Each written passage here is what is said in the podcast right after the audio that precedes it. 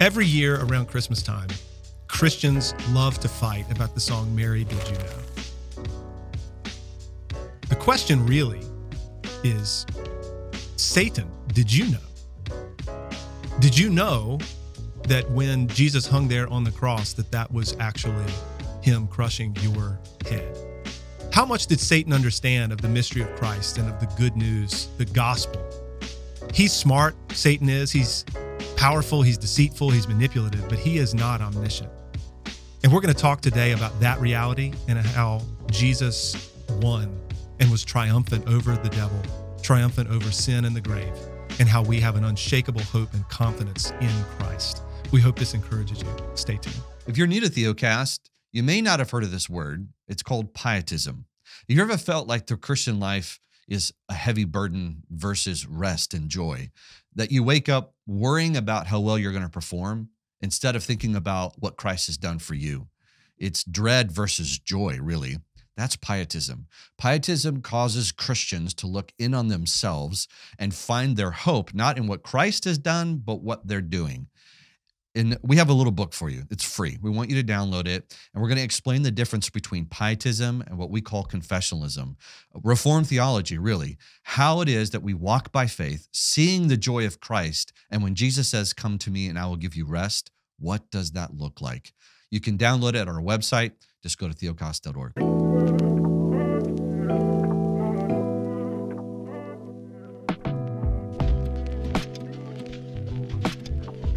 Welcome to Theocast, encouraging weary pilgrims like you and like us to rest in Christ.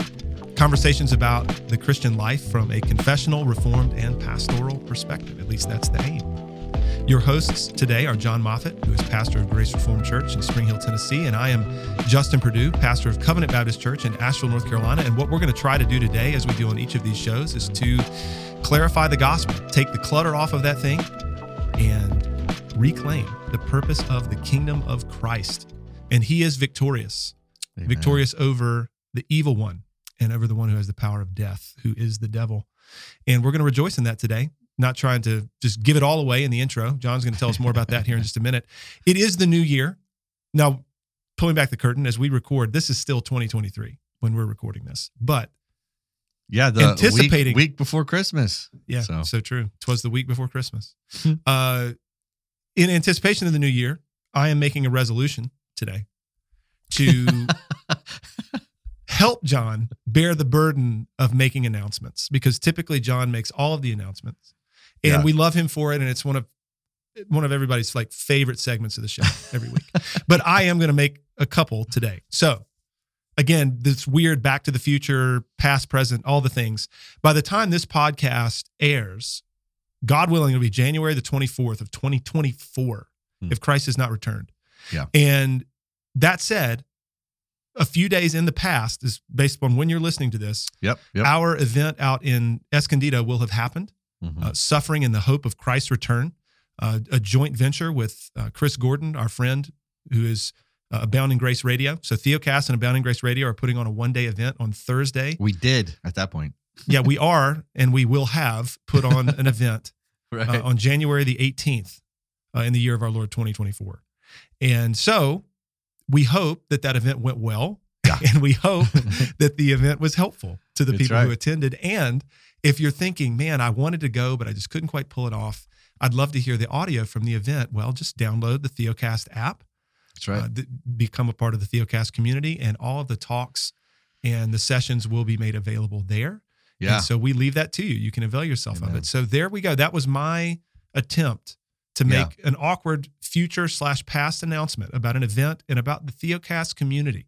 So, yeah. Jon, well, clean it up if you need to, and yeah, then tell people no, what we're going to talk about comment. I mean, Lord willing, this happens and Dr. Godfrey is able to come. But man, I've had so much so respect for oh, his yeah. work. Robert Godfrey's wonderful. And yeah. the way in which, you know, we, Justin and I got to hear him uh, give a lecture, but man, the man just preached in tears mm-hmm. the gospel last year. And just honored to be able to, one, be in conversation with him, but to be able to have him on the podcast and mm-hmm. do a conference with him. It's just a just a dear honor to be the man has just been so faithfully preaching the gospel for so many years. So, yep. And obviously, Agreement. Chris Gordon is a dear friend. All right. Justin, this is a little bit different for us and, and really a direction that we're we're wanting to go in 2024. It's weird to say that, where we're trying to be more kingdom minded, speaking of the two natures of the kingdom, or there's a kingdom of light, kingdom of darkness. And I know in my own ministry and in yours, we're starting to feel it more. I would say the attacks of the evil one, the kingdom of darkness. And when you read scripture, it's everywhere. It's almost, I mean, Justin, you can't get three chapters in and you have the deception Sure. of the evil one in the story, right? He's right there. And we're going to be talking about that. Genesis 3:15, the serpent, a crushing of the head, the Messiah. And what's interesting about the story of the Bible is that it is about the coming Messiah. I mean, Jesus is promised to us in Genesis 3:15. We don't know his name. We don't know when he's going to be born, where he's going to be born. We just know that he is. And Mhm. from the nature of it, because it's the seed of Eve, we know that it's a virgin birth. That's about all we know. And what's amazing is to watch the story unfold. But there is the Paul, Peter, Paul, and Paul both mention the story of Jesus in this way. They call it the mystery of Christ, Mhm. the mystery of the Messiah. Yep. And so I've been preaching Peter, he's been preaching through Romans, and this concept comes up. And so we're going to talk a little bit about today because it is it's really powerful. This is the question we're going to be answering. Why did God keep Christ, the Messiah, his you know, when he was going to be born, where he was going to be born, and what he was going to be actually doing. Why did God keep it a mystery? Why did we why did he withhold that information? You're going to have to keep listening to the pod in order to get to the answer to that, but we're going to set it up first. So, I'm going through Peter and as Peter uh, is writing this letter to encourage those who are suffering, he says um, concerning this is First Peter 1.10, concerning the Mhm. salvation, the prophets who prophesied about the grace that was to be yours, searched and inquired, inquired carefully. Like they wanted to know who this is. I mean, their salvation's dependent upon this man. Mhm. So they're like, who is this guy? Feel free to Can- jump in. Uh, Just a brief observation. This is Yeah. related. I, I trust might be helpful to somebody. Uh, you hear people talk about the original authorial intent, like Yeah. as far as the writers of scripture are concerned. Mhm. What did the original author mean to communicate? And that's how we should preach texts. Well, this is one of several places that I would point people to to demonstrate that, in particular, in the era of the Old Covenant, the writers of scripture had a true knowledge of what they were writing, but they did not have an exhaustive knowledge of it No, they did not. because not. the prophets knew some things by the inspiration of the Holy Spirit, but they did not know everything. And so, if we limit ourselves in the preaching of the Old Testament in particular to what the original authors understood, then we won't preach Jesus the way that we should from the Old Testament. Just an observation, because the prophets themselves are, are looking into what they have written, trying to discern things pertaining to the Messiah. Just very interesting. Well, Yeah. Peter goes on to continue with Exactly. your point. Peter goes on and says in verse 11, inquiring what person or time the Spirit of Christ in them was Oh, yeah. indicating when he predicted the sufferings of Christ. Listen to this, verse 12. It was revealed to them that they were serving not themselves, but you, meaning Mhm. that th- Mhm. they would not come to this conclusion. The what they were offering, the Yeah. information, wasn't for their time. Yep. It was for our time. Yep. Right. Not that they didn't have salvation. Listen, Right, they were so- trusting in saved the by promises. faith in the Messiah. Amen. They just didn't know who he was yet. Correct. That's right. So what's interesting about that is when you start looking at other passages in scriptures, another powerful one that is very similar to this is going to be, you know, talking about the mystery of Christ. Mhm. Um, I'm not going to take time to to read all these, but Ephesians 3 4, Paul even uses this exact phrase, the mystery of Christ. Right. Romans 16 Mhm. uh, literally says, I'm just going to read it real quick. It says, uh, verse 25, now to him who is able to Mhm. strengthen you according to my gospel in preaching Mhm. Jesus Christ, according to the revelation of the mystery Yep. that was kept secret for long ages. Yep. So Paul and Peter are agreeing that this was actually a secret designed, we're going to learn here in a minute, by God's eternal plan. It wasn't like, oh, plan B, I've got to come up with this uh, rescue plan, can't tell anybody about it. Before the world began, this was a Right. secret that was designed And- to be kept. And we'll talk about the culmination of it before this episode's over. That's right. Yeah. So, who was it hidden from? This is the question. I'm not going to spend a lot of time reading the backstory on this, but we're going to go over to First Corinthians chapter 2 Mhm. and Paul is talking about how he came to them. It's important because he says, "Look, I didn't come to Mhm. you with all of this flowery language. I came to you in simplicity, like that of a child can understand. Why? Because the gospel is that simple, yet it's complex. Why is it complex? He goes on to say this Mhm. uh, 1 Corinthians 2, verse 6. Yet among the mature we do impart wisdom, although it is not a wisdom of this age or of the rulers of this age who are doomed to pass away, but we impart a secret, a hidden wisdom of God, which God decreed before the ages for our glory. So there we go. We have it in there. But there's a couple of characters and a couple of con- comments I need to make. First of all, the concept of age, not something we really use, Justin, in our modern day language.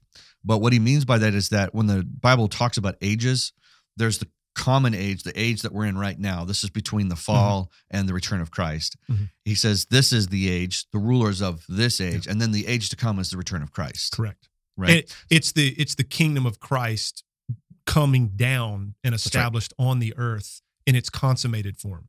That's right. So not the age of like this time period of history, as far as like, you know, this 30 years, No. but the entire section of history. Correct. Right. And Jesus uses this. I'll just give you one example. Matthew 12, 32. And who whoever speaks a word against the Son of Man will be forgiven, will not be forgiven. I'm sorry, will be forgiven, but whoever speaks against the Holy Spirit will not be forgiven either in this age or the age to come. That's where you mm-hmm. hear Jesus using this concept. So it's not a Yep. period of time. All right, so here's where it gets interesting. Yeah, it rulers, rulers. He says the rulers of this age. Now, a lot of commentaries like to take this to be the actual local rulers who are humans. I would agree. Human authority. human authorities. basically. I would agree. They played Civil a role. government. Yeah, of course. You're going to give us an example of this, even with Judas. They played a role, but they were not the powers behind what was happening. No. There was a greater power behind it. How do we know this? Because we keep reading. 1 Corinthians 2 8. None of the rulers of this age understood this, for it is for if they had, they would not have crucified the Lord of Mhm. glory. Mhm. But as it is written, what no eye has seen, nor ear heard, nor the heart of man imagined, what God had prepared for those who loved him. These things God has revealed to us through the Spirit, for the Spirit searches all things, even the things of the depths of God. There's the answer, guys. The reason why Christ was kept a mystery was to hide it. We're going to learn here in some other passages. I'll we'll look at it in down the road here in a minute.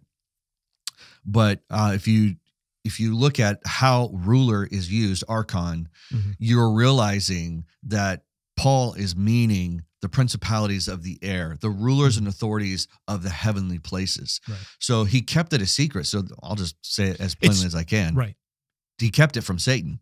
Mhm. That's who he kept it from. Mhm. And once, because we know when he raises from the grave, who does he put to open shame? The rulers and authorities, The principalities and powers. Yeah, That's it's Satan, little g gods, That's right? right.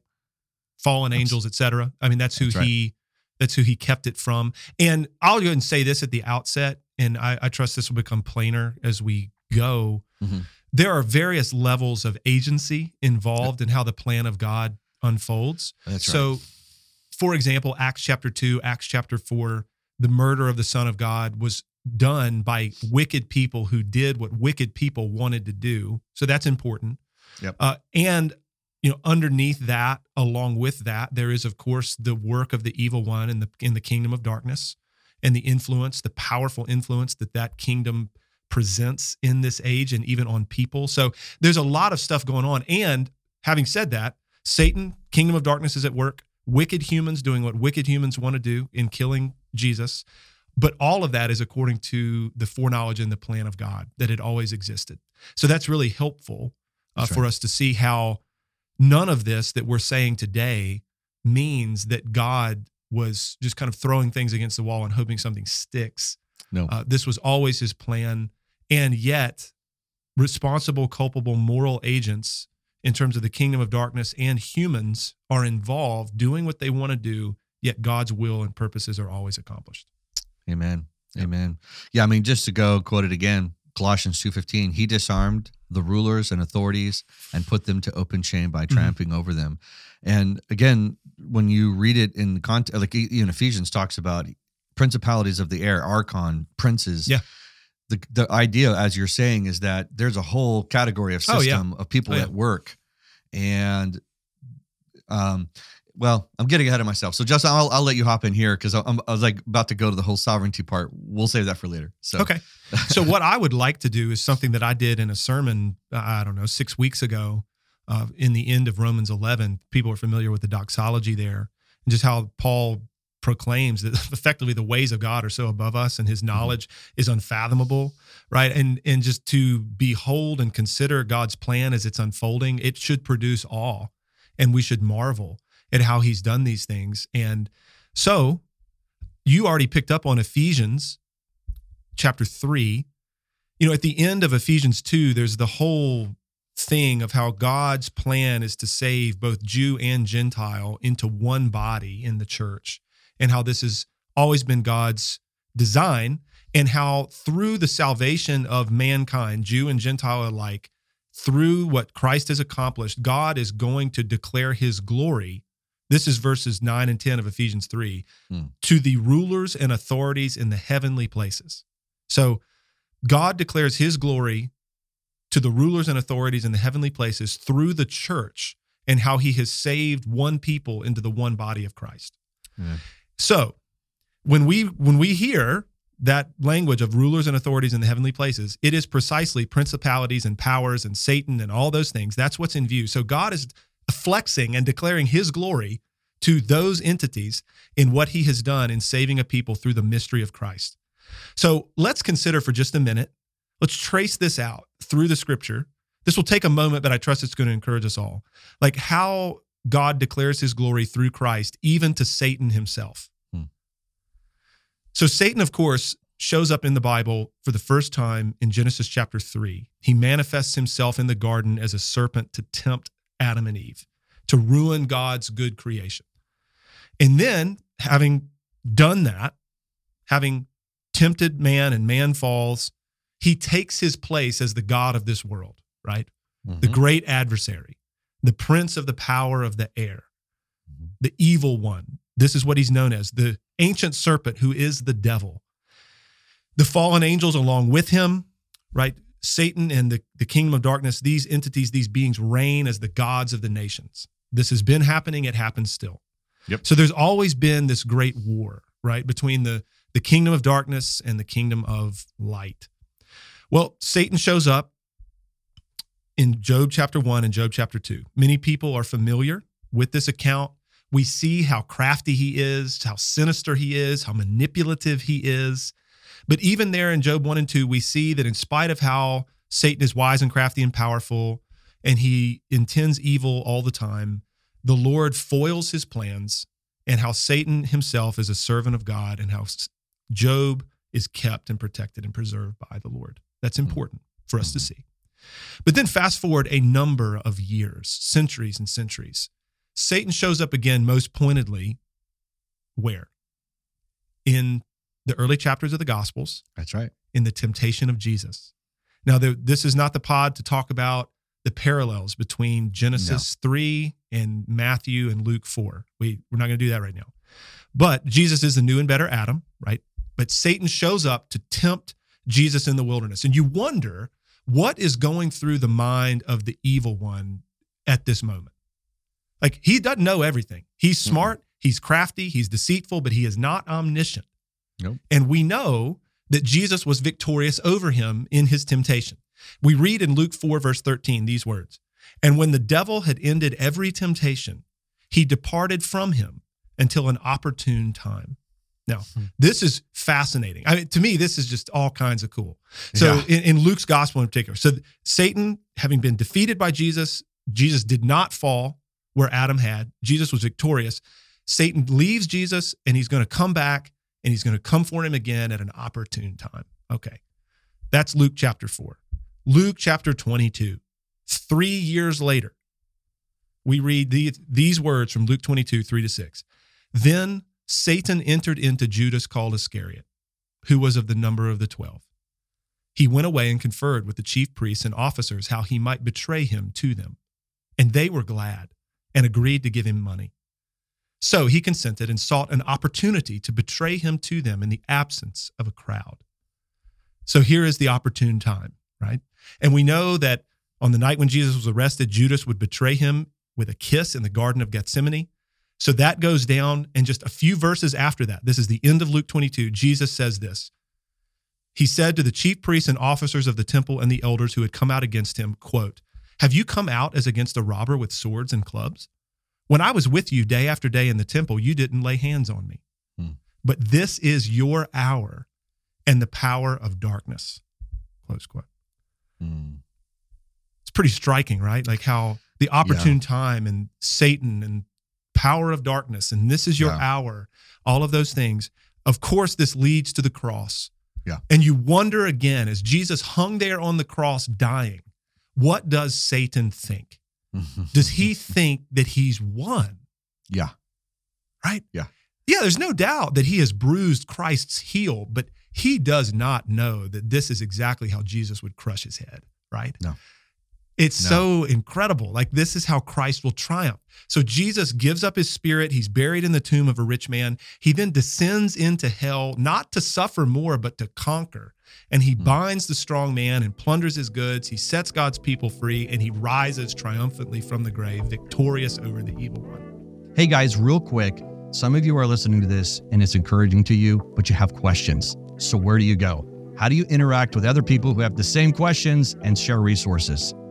We have started something called the Theocast community, and we're excited because not only is it a place for you to connect with other like-minded believers, all of our resources there. Past podcasts, education materials, articles, all of it's there, and you can share it and ask questions. You can go check it out. The link is in the description below. So we can say that Jesus was born under the law that he gave. He lived to fulfill its requirements. He's our representative. He died to endure its curse as our representative. He died and rose. This is Hebrews 2. He died and rose to conquer the one who has the power of death, Amen. namely the devil, so that Yeah. we might no longer be enslaved to the fear of death. And this has always been God's plan. That's Now, right. the question is this how does it all end? Mhm. I'm happy for you to jump in, Jon, before we Yeah. consider how just it a ends. couple of thoughts. Epic. Yeah. I mean, even this Jesus in the garden is weeping before the Father. Is there another way? That's what the great adversary provided. Oh, like, yeah. you want another way? Here's another way. Yeah. And Jesus yeah. is like, I'm not doing that. That's that's that's not the way of the Father. So Jesus knew exactly how to get at Jesus. I'm Satan, sorry. Satan, Satan. knew exactly how to get at Jesus. Sure. And it's that, that's just a powerful, Mhm. you know, when you're understanding this this the battle between the two kingdoms. He's offering Jesus the kingdoms of this world, Oh which yeah. technically he didn't even have the right to do, which is he thieved them and then said, "Here, you- would you Yeah. want them?" Though he is called the God of this world. you he is. Yeah. He is. Um, but to your point, I you know, I'm just I'm thinking right now of, you know, Acts 223 when he Mm. says, Peter, you know, he says, This Jesus delivered up Yeah. according to the definite plan and foreknowledge Exactly. of God, you crucified and killed by the hands of lawless men. I'm gonna Mhm. say, you know, your question is what was what was Lucifer thinking? He's he's like he won. But Oh, yeah. but now, but now he learns later, "Oh, I was totally used as a tool by Mhm. God. I was I was Amen. totally, which Yeah. has to make him Amen. so angry. Uh, I got to read more and more verse, Justin, Yeah, please. because this one has just been one that blows my mind. It, it when I preach the gospel now, it changes how I preach it because I realize, well, I don't want to give it away. It changes how I preach it. Listen to this. It doesn't change the gospel. It changes how I preach it. Ephesians 3 9. And to bring to light for everyone what is the plan of the mystery hidden for all ages in God who created all things, so that through the church, Mhm. the manifold wisdom of God might now be made known. Pay attention to this to the rulers and authorities in heavenly places. Mhm. when the Right. church preaches the gospel, the heavenly places learn about what God has No, done amen. through dirt people. Yeah. through people who are lower of than the dust, yeah. angels. No, Uh, it's right. just it's unreal Well- to think about how God continues to humble the pride, the Mhm. proud, and Mhm. and gives grace to the meek and humble. Yeah, I mean, it's a pretty cool thought. I've said this in certain certain contexts. I don't know that I've ever said it as publicly as this, but I think it's appropriate that we would consider when we gather on the Lord's day that the angels themselves are thrilled and rejoice at what they hear and what they observe. So Peter Right. says they long Like- to look into it. Yeah, I mean, and it's I mean, I know when I pray for our services, I'm, I'm when I, I pray for our people, certainly, and I pray that the Lord would be honored in how we worship and cast ourselves upon Christ and and all of those things, and that He would be exalted and that Christ would be extolled. And I and I and I'm like I, I pray the angels would be encouraged and thrilled. Yeah. I by, Well- by what we do and by what we preach and Yeah. by how Jesus is exalted in this service. You know, Well, I love how um, Spurgeon put it when he was talking about First Peter. He's like, "Look, the angels are fascinated. We're fascinated by the angels. It's like, oh, how cool it'd it be? they're meet an fascinated by this. and they're like, how cool it is to know the gospel. Oh my Like, gosh, I It's know. like that's the point Peter's to trying to hear it. make. It's like this thing when you preach it, the world, the spiritual realm around you is affected by it. Not spir- just the listener of the people, Yeah. but the spiritual realm is I mean, the angels quite preaching. literally, I think, have their popcorn out and they're on the edge of their seats, So Jesus says they Yeah. rejoice. right? because of the preaching of Christ, That's right. the extolling of His power and His grace and His love and His sufficiency. I mean, Right. for all of this, the reason why we mention all this, then I'll throw it back over to you, Yeah. is that in Peter's context, First Peter 1.13, he- uh, right after he says all of this about the the prophets, the angels longing to look to it, this amazing salvation, he Mhm. says, uh, 1 Peter 1.13, therefore, prepare your minds for action and be sober-minded. Well, if you're understanding that Satan didn't quit, the, the rulers and authorities in this age didn't quit working once Jesus rose from the grave No, they understand they they're defeated, but they're Right. angry now. it's a wounded animal thing. That's right. Right. And so Peter's saying, "Hey, look, uh, you still got work to do. So prepare your mind for actions." Mm-hmm. And sober-minded means don't let Satan, don't let this world intoxicate you with its lies. I love this, Justin. What are we, what are we to do then?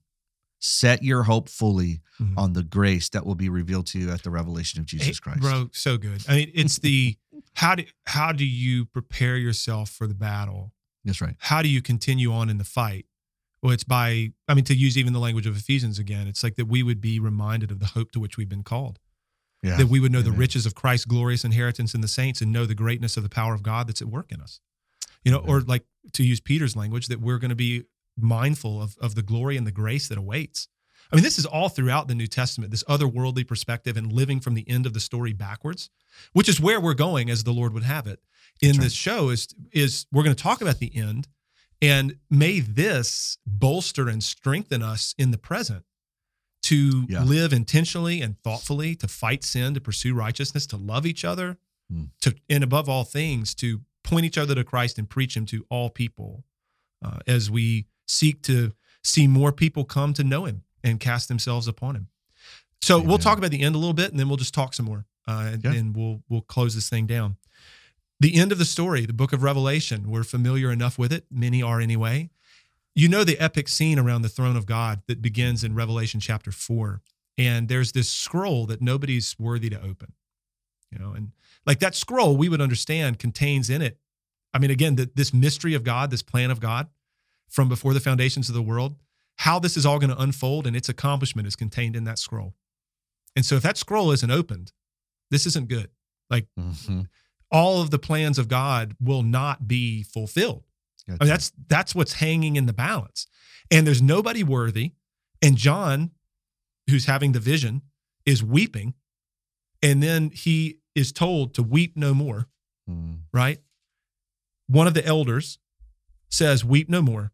Behold, the lion of the tribe of Judah, right, Mm. has conquered. You know, and so what does John hear about? He hears about a lion, and then he looks, and what does he see? He sees a lamb slain, right? And this is the one, the lion of the tribe of Judah, the lamb of God who was slain for the sins of the world. He is the only one worthy to open the scrolls. And they sing a song about how he's worthy. Right? So then he he does. He takes the scroll and he opens it. Fast forward a couple of chapters to Revelation 7. And there's the the 144,000. Uh, but again, what did John hear? He heard about 144,000 people. But then what did he see? Right? This is this is good. This isn't a podcast on eschatology, but Right. he heard 144,000 and then after this I looked and behold a great multitude that no one could number from every tribe Mm. and nation and peoples and languages standing before the throne and before the lamb clothed in white robes with palm branches in their hands so he heard about 144,000 he saw a great multitude that no one could count from every tribe and nation and language and people around the throne of God they are dressed in white robes by the way that were washed and made white in the blood of the lamb It's that wedding garment that you need to enter the wedding banquet that the Lord gives you, right? So we're standing there with palm branches in our hands, praising the Lord around the throne of God. And effectively, what we want to say for this show today is that in those scenes alone, we haven't even gotten to the lake of fire yet. We don't need to get, we'll get there in a moment. But in those right. scenes alone, we see that Jesus won and he right. wins and Satan lost. And we keep preaching that message that Jesus is victorious, that he is Mhm. enough, he's mighty and able to save, he's conquered all of our enemies. He has cut the head off of the great champion of the enemy of God's people.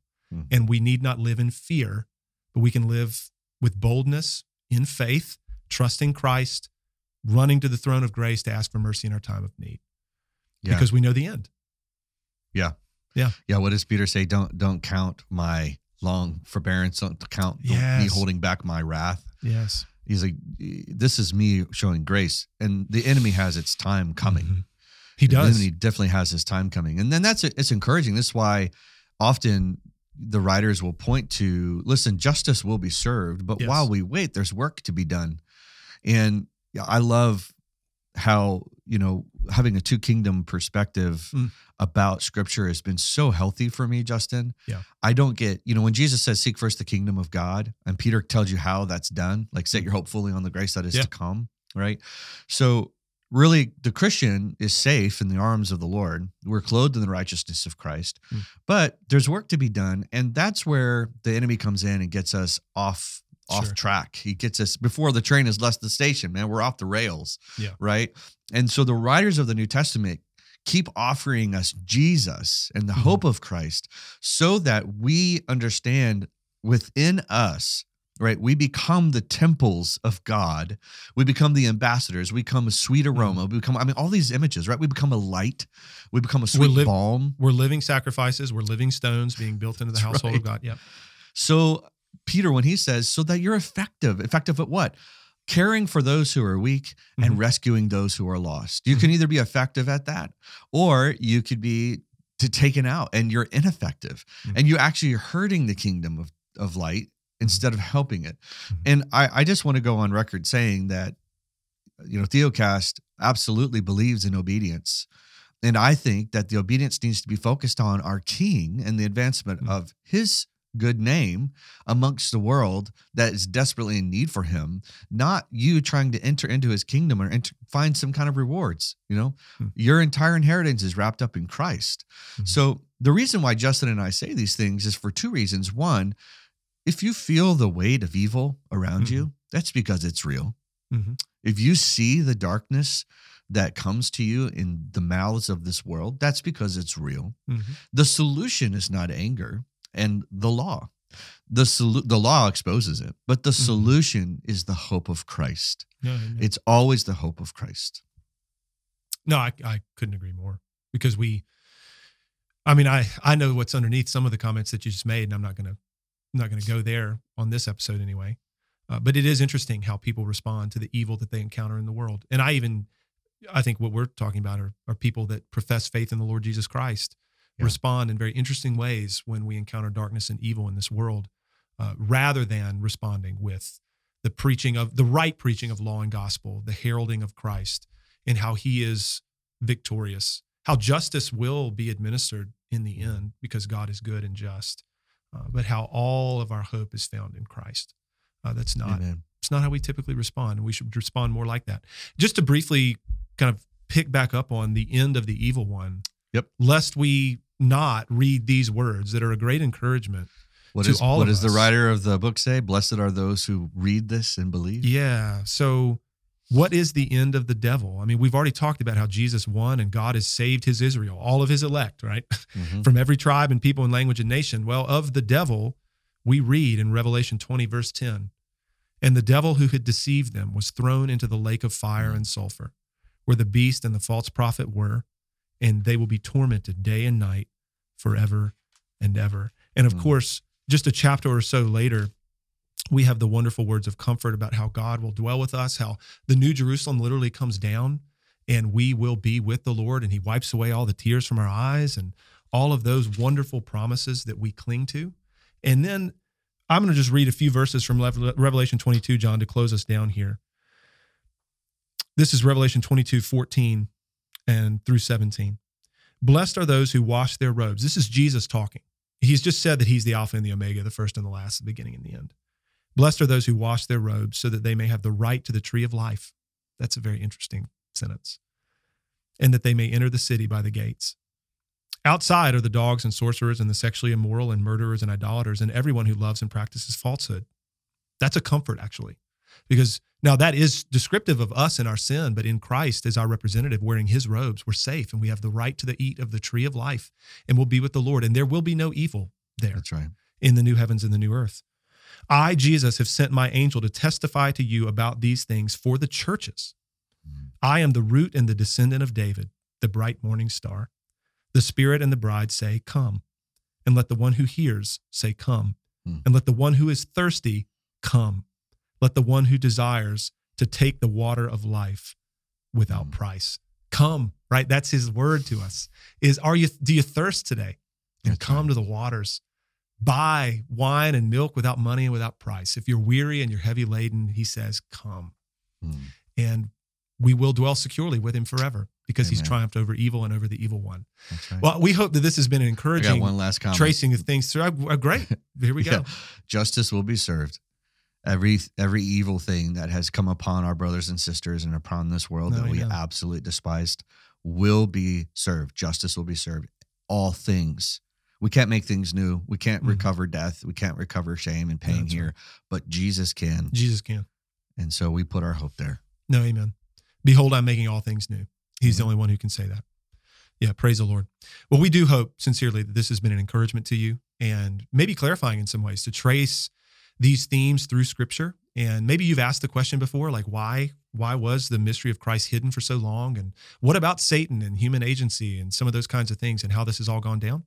Hopefully this has helped you. And if if you're wondering what's the takeaway, Jesus wins, all will be made new. We can hope in him. We have an unshakable inheritance in Christ, and he loves us and he invites us to come to him. So we pray that you would do that today. And if the Lord tarries, we'll be with you again next week to have another conversation. We trust about Jesus and the gospel and our lives here as we await his return. Grace and peace. Hey everyone, before you go, Justin and I first wanted to say thank you. And if this has been encouraging to you in any way, please feel free to share it. But we also need your support. And it's when you give that it really helps us financially reach more people. So the next time you consider giving to a ministry, we hope that you would pray about Theocast and partner with us as we share the gospel around the world.